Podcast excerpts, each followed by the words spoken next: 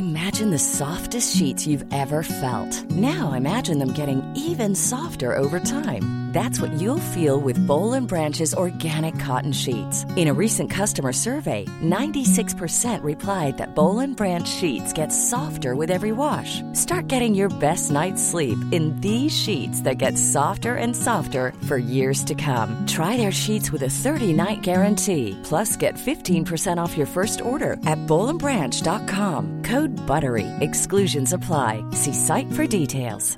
Hey, it's Paige DeSorbo from Giggly Squad. High quality fashion without the price tag. Say hello to Quince. I'm snagging high-end essentials like cozy cashmere sweaters, sleek leather jackets, fine jewelry, and so much more. With Quince being 50 to 80% less than similar brands. And they partner with factories that prioritize safe, ethical, and responsible manufacturing. I love that. Luxury quality within reach. Go to quince.com slash style to get free shipping and 365 day returns on your next order. Quince.com slash style.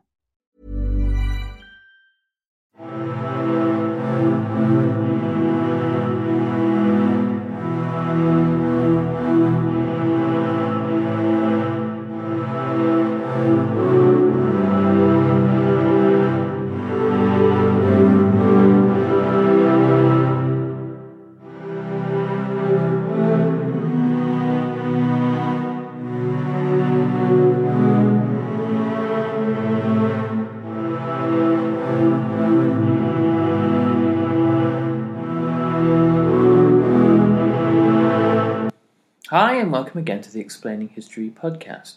And today I want to focus on the entry of the Ottoman Empire into the First World War and the two months of uh, intrigue from August to October uh, 1914, where the CUP, the Committee of Union and Progress, the, the government of the Ottoman Empire uh, attempted to play the, uh, the Germans uh, and the uh, Allied powers off uh, against one another. Um, and in order to um, maintain a position of advantageous neutrality for as long as possible, uh, in order to draw out greater concessions from Germany. Since 1898, um, the uh, Kaiser Wilhelm uh, II of Germany had maintained a, a, a fascination with uh, the Ottoman Empire and with the Islamic world in general, not out of any kind of late Victorian Orientalism, but because he could see that both the French and the British empires and the Russian empires contain large numbers of Muslim subjects, and this was a, uh, a potential uh, weapon that could be wielded uh, against them. The Kaiser had presented himself uh, the friend of Islam or the, the, the friend of um, Muslim peoples, and he and the protector of, of Muslim peoples, and he believed that if a, an advantageous relationship could be made uh, with the uh, Ottoman Empire, then the, these, these hundreds of millions of Islamic subjects of the three empires, but particularly the British Empire, uh, could be induced to rise up uh, by the, the Sultan of the Ottoman Empire, to whom almost all of them looked as the head of the caliphate or the um, the key lead spiritual figure of the Islamic faith. And um, this is obviously not to, to ignore the various um, uh, different groupings within Islam um, and the different uh, perspectives and uh, views um, within Islam. But it was in the calculations of the Kaiser the easiest way to undermine uh, all of Germany's uh, major enemies. So, this was initially the interest that the Kaiser had in the Ottoman Empire, and things such as the, the Berlin Baghdad Railway uh, were a, a, a, key manifestation of, of, that interest. It, it later transpires that um, actually, the, a lot of these um, beliefs were misplaced. During the First World War, um, Muslim soldiers fought for all three empires, and the uh, the various provocations of the Ottoman Empire didn't seem to make uh, an awful lot of difference. In the case of the British Empire, Indian troops sent to fight the Turks in uh, the Sinai um, region, in Palestine, in Mesopotamia, uh, contained uh, large numbers of uh, Muslim soldiers um, who fought for Britain or fought for British India, uh, regardless of whether they were fighting another Islamic uh, power or not. Another key interest of Germany in drawing the uh, Ottoman Empire into the First World War was the ability to wage war in the Black Sea. The Black Sea uh, was Russia's only um, set of uh, only sort of uh, shoreline with warm water ports. Uh, the Baltic froze in the winter, as did the uh, Arctic uh, Pacific ports that the uh, Russians had. And so the only chance of getting out all year round into the Mediterranean comes from the Black Sea. And the Black Sea is pinched off by uh, the Bosphorus and the Dardanelles, which were controlled by the Ottoman Empire. This was obviously a stretch or, a channel that the Russians wished to control for themselves. And one of their key war aims was the seizure of Constantinople, returning it back to Orthodox Christianity after 600 years, and also controlling uh, the Bosphorus. So the Germans uh, were hoping that they would be able to sail uh, up the Ottoman controlled Bosphorus into the Black Sea and wage war on Russia's um, Black Sea fleet, destroying that, uh, shelling um, ports, uh, Sevastopol, Odessa, and um, other ports along the Black Sea coastline, along the Crimea, and uh, perhaps even invading uh, Russia from the south. And during August 1914, two uh, German ships, the Goeben uh, and the Breslau, uh, run the gauntlet of British naval squadrons in the Mediterranean and make it all the way to Constantinople. They're given safe harbour there by uh, the, the Ottomans. Um, and this coincides with one of uh, Churchill's characteristically uh, poorly thought through decisions um, of uh, assuming that the Ottomans would join with Germany uh, and therefore um, cancelling the sale of two warships that had been constructed by the Vickers Company in Britain uh, that had been ordered by a newly modernising Turkey during the 1910s, uh, cancelling these um, almost completely completed ships, um, cancelling the sale of them to the Ottoman Empire. This enraged the Ottomans. The Ottomans said, Well, you, you owe us tens of millions in compensation. And Churchill basically said, Well, you know, uh, it's probably better to string out the negotiations here than to line their pockets because they'll probably join with the Ottomans anyway, and that'll be uh, the Germans anyway, and that'll be money pouring into enemy hands. Well, it was not a done deal that the Ottomans were going to join with Germany, but this um, blunder uh, enraged public opinion and enraged uh, political opinion in the Ottoman Empire and pushed them closer to um, a position of uh, supporting Germany. And the CUP cabinet uh, that was equally divided over the issue. The Germans had um, a set of fairly large asks for their uh, Ottoman friends. Um, the uh, Souchon, who was the captain of the uh, Goeben uh, and the commander of the uh, German uh, squadron, wanted and had pledged to the Kaiser that he would take Germany's war into the Black Sea. The uh, Ottomans were unwilling to allow this, and the uh, in order to prevent uh, a, major diplomatic incident, and in order to prevent the British intervening and sinking, sailing directly into um, the Bosphorus and up to Constantinople to sink the Goeben and the Breslau, these ships were transferred nominally to Ottoman uh, control. Um, the uh, as window dressing for all of this, the crew wore uh, the, the, German crew wore fezzes and they raised the Turkish flag, but it was still a, a German warship under under German command. And um, Souchon himself uh, was given uh, a uh, an Ottoman uh, admiralty, but when that happened, he was forced to declare that he would obey Ottoman orders, and if those Ottoman orders said don't go attacking the Russians, then he, he had to, to stick by that.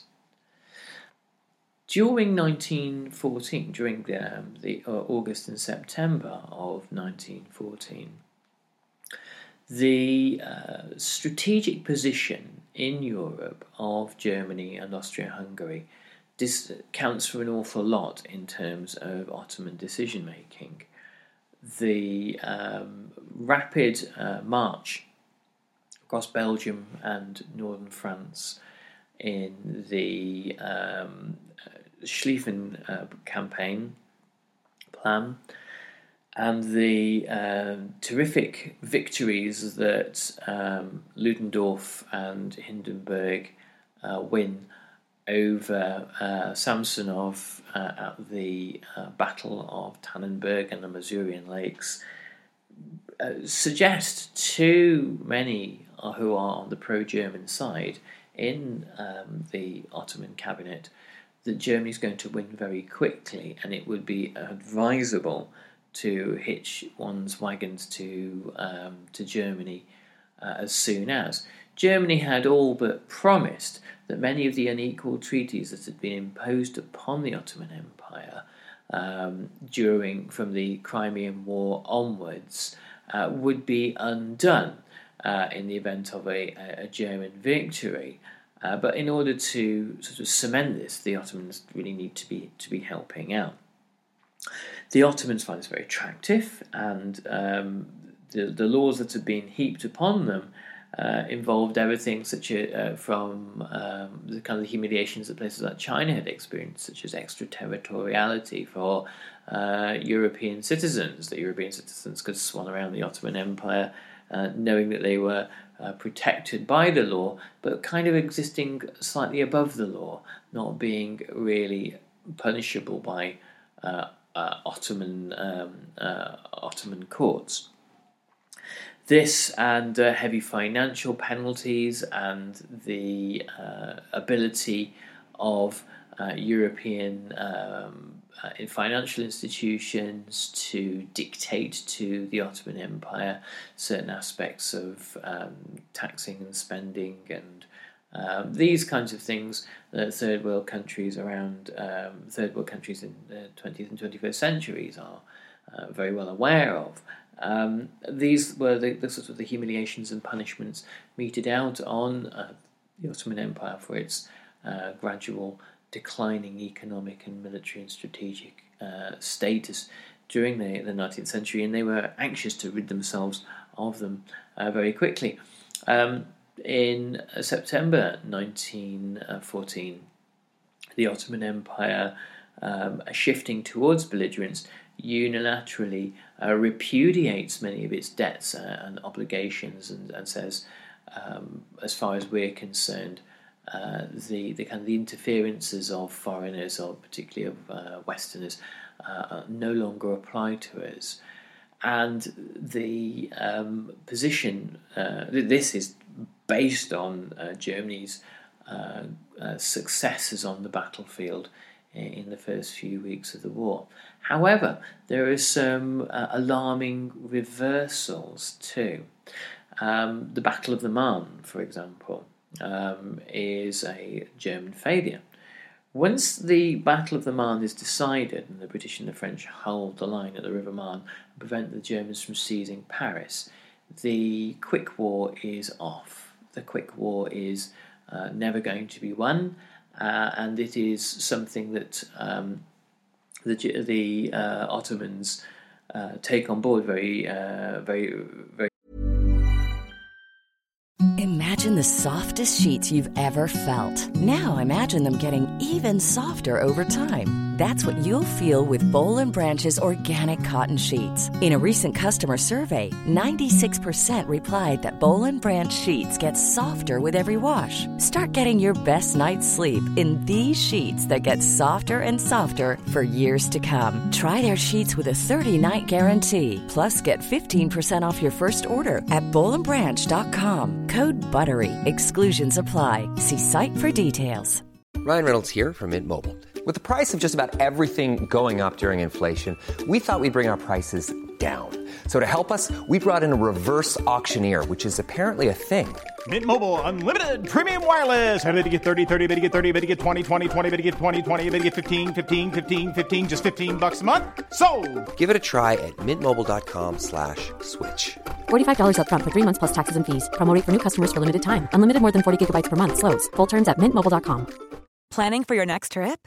Elevate your travel style with Quince. Quince has all the jet setting essentials you'll want for your next getaway, like European linen, premium luggage options, buttery soft Italian leather bags, and so much more. And is all priced at 50 to 80% less than similar brands. Plus, Quince only works with factories that use safe and ethical manufacturing practices. Pack your bags with high-quality essentials you'll be wearing for vacations to come with Quince. Go to quince.com slash pack for free shipping and 365-day returns. Rapidly they they realize that this is going to be a war of of, of attrition of the long haul. In addition to that, as far as Austria-Hungary goes, um, the uh, mauling that the Russians took um, in 1914 is actually slightly proportionately less in terms of uh, size and manpower than the mauling um, in terms of um, dead, wounded, and prisoners captured that the Austro Hungarians take in the same couple of months. So um, the uh, Central Powers, starting off very well, are actually exposed as being more weak and vulnerable than um, was previously realised. And this is something, once again, that the Ottomans appreciate. And the Ottomans think, hold on a moment, we're in quite, we have quite a good hand here um, the this kind of slightly uh, unrealistic dream that the Kaiser once had about uh, using us to um, cause a, a, great Islamic uprising from uh, Morocco to Calcutta. Well, that's probably uh, unlikely to to happen, even if uh, the Sultan does demand these things. However, um, what we can do is we can supply manpower, um, we can supply, uh, you know, we can begin additional fronts of the war, um, and we can also uh, cause a great deal of havoc not only in the Black Sea but also in Britain's uh, Middle Eastern positions, uh, particularly in Egypt. And so we can divert, uh, we can fight to divert troops away from Europe but we weren't paying. The, uh, the Ottoman Empire, um, going on to uh, from August 1914 onwards onto a semi war footing, um, after two months had virtually bankrupted itself. Keeping men in the field for the Ottomans is extremely expensive, and also because you're looking at a, a predominantly agricultural society, uh, much like Russia, um, the problem that um, was encountered was that these were men who needed to be bringing in harvests, these were men who needed to be working the land, and they couldn't be kept in uniform uh, permanently uh, without uh, massive uh, injections of cash from, from Germany. So the, the Ottomans really, instead of uh, becoming a force of religious radicalism. They present themselves as, as a, a, gigantic mercenary army. They said, You pay us, and we show up. Um, and the Germans initially think, Okay, well, we'll, we'll send you five million, uh, but for that five million, um, we need, which is, works out at about 2.5 billion today. uh, we need a, a massive mobilisation, um, and we need you to be fighting on a variety of fronts, the Suez and the Black Sea particularly. Um, and so this is what happens. The uh, in order to launch a campaign on the Suez, uh, which was hoped to be timed uh, alongside the the Battle of the Marne, but um, events t- took place very very rapidly on the Western Front, but generally very slowly uh, on other fronts. Uh, so these two things didn't coincide. In order to uh, bring about this campaign, however, the Ottomans demanded the best uh, new German equipment, particularly uh, German artillery, uh, be shipped to them. And this was a possibility. Um, there was a, a, land route from Germany to the Ottoman Empire, and there was also uh, perhaps a more hazardous sea route. It was October 1914 when finally uh, the, the die was cast. Despite the fact that the War Cabinet continued prevaricating and continued um, playing for time and attempting to present themselves as being sympathetic to Germany without actually doing anything, causing the Germans immense frustration, um, the Germans decided to force the uh, the hand of the uh, the Ottomans. Now, here we get into one of these strange points in, in history where everyone basically knows what's happening, but no one's really able to articulate it. The cabinet had not made a decision, so Souchon decided that uh, whether anyone liked it or not, he was going to stick to his pledge and sail into the Black Sea and make war uh, against uh, Russia. But he was going to do it with two German warships sailing Ottoman, uh, uh, with under Ottoman flags and a, a small uh, squadron of Ottoman ships crewed by uh, Ottoman commanders. But because Souchon was a um, now uh, an Ottoman admiral, um, he was able to command them as he saw fit. Um, he was given uh, by the Grand Vizier um, sealed envelopes with orders in to be opened in the event of war. Um, Souchon didn't open these ever. In fact, he took his instructions from the uh, German Admiralty and said basically, I'm just going to go and do um, a naval exercise in the Black Sea. Um, we're not going to fire at anyone. But if there's a terrible accident and, and Russian ships get sunk or my guns accidentally go off, then oops, I suppose we'll be at war. So the Germans knew this was going to happen. It seems almost impossible that the Ottomans didn't know, given that hundreds of their sailors were uh, embarking on uh, a, a path to war. And it seems impossible that the Russians didn't know it was going to happen as well. The Russians openly welcomed war with the Ottoman Empire. Um, the Russians, by the way, had more spies in Constantinople uh, than anywhere else, and were able to, um, and they, they even had spies within uh, the CUP government. So they knew exactly what was going to happen. They knew that if there was a war, and it was a war of belligerence, and it was a war where the Turks attacked, uh, then there was nothing stopping them from marching all the way to Constantinople and conquering it. Um, and in, you know, morally and um, in, in terms of legitimacy, and it meant that a war of aggression uh, at the final peace conference would be far more harshly punished um, than um, a, a, war um, where Russia was the aggressor. Russia remembered bitterly uh, its experience of the Russo Turkish War uh, and its outcome in 1878 when uh, at the Congress of Berlin, despite the achievements of the Russians, the gains of the Russians, the um, outcome was pretty meagre, and they were given their small Bulgarian state and uh, lost out a, a, number of other uh, key demands. So, getting uh, a peace treaty right, um, get in from a Russian perspective, um, heavily depended on the nature of the war. So, you ideally you, you kind of want to goad uh, the Ottomans into um, a preemptive strike. So on the 28th and the 29th of October 1914, these uh, naval attacks take place, and uh, two days later, the cabinet convenes to discuss this alarming matter, which, in all fairness, they had not sanctioned or authorised, though there were a significant number of cabinet members who uh, approved of it. Now, Sean McMeekin, in his brilliant book Ottoman Endgame, writes. On Sunday, October the 31st, 1914, the CUP convened its 27 most senior officials to discuss the attacks.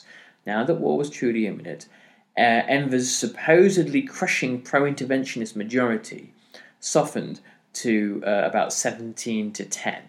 The Grand Vizier, Javid Bey, joined by the Ministers of Trade, Labour, and the Postal Service, all threatened to resign in protest at Souchon's action. To soothe tempers, Said Halim Pasha suggested that a note of apology be delivered to the Russian government. When the Germans got wind of this, Captain Humann was deputized to warn his friend Enver that, that Germany could easily sign a separate peace with St. Petersburg on the basis of partitioning Turkey. Enver, to reassure the Germans, uh, inserted the phrase into the Ottoman apology, um, handed over to uh, handed over um, on the November the first, nineteen fourteen, expressing regret for the hostile act provoked by the Russian fleet. McMeekin adds, by this point in the will she or won't she drama over Ottoman belligerence, an honest man would have a hard time stomaching the duplicity at the Sublime Porte. Entente bribe offers to keep Turkey out of the war had been shown to be insincere when the European ambassadors protested at the abolition of capitulations uh, in September um, though no more insincere than um, the ultimately rescinded promise to accept their abolition, granted under duress back in uh, uh, August. Britain, protesting every warlike act committed by Souchon or Enver, was nonetheless blockading the Dardanelles, uh, no less an act of war by any reasonable definition than the, the sealing off of the waterway by the Turks. Russia's ambassador Giers had spent weeks rehearsing his shocked shocked response to the attack he had repeatedly warned Sazonov and the Black Sea Fleet was coming soon. Said Halim Pasha was a model of pacifism when meeting the British, French, and Russian ambassadors, and itching to annihilate Russia's fleet when speaking to the Germans. Enver, a useful battering ram for the subtler Grand Vizier, kept dangling Ottoman belligerence before the Germans, only to snatch it away at the last minute, even after they had paid the money he said was requiring required to bring Turkey into the war. Of course, Turkey goes to war, uh, and the the fact that war um, becomes an inevitability for Turkey um, is perhaps slightly um, slightly missed by um, the CUP um, until the, the, the final hours.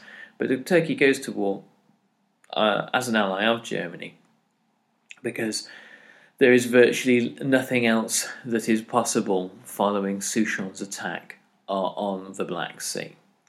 Anyway, um, I hope you found this useful and interesting, and I'll carry on. We're going to do some more on the Ottoman Empire this year, um, and we'll be uh, focusing on uh, the Ottoman Empire's war uh, in the Suez fairly shortly.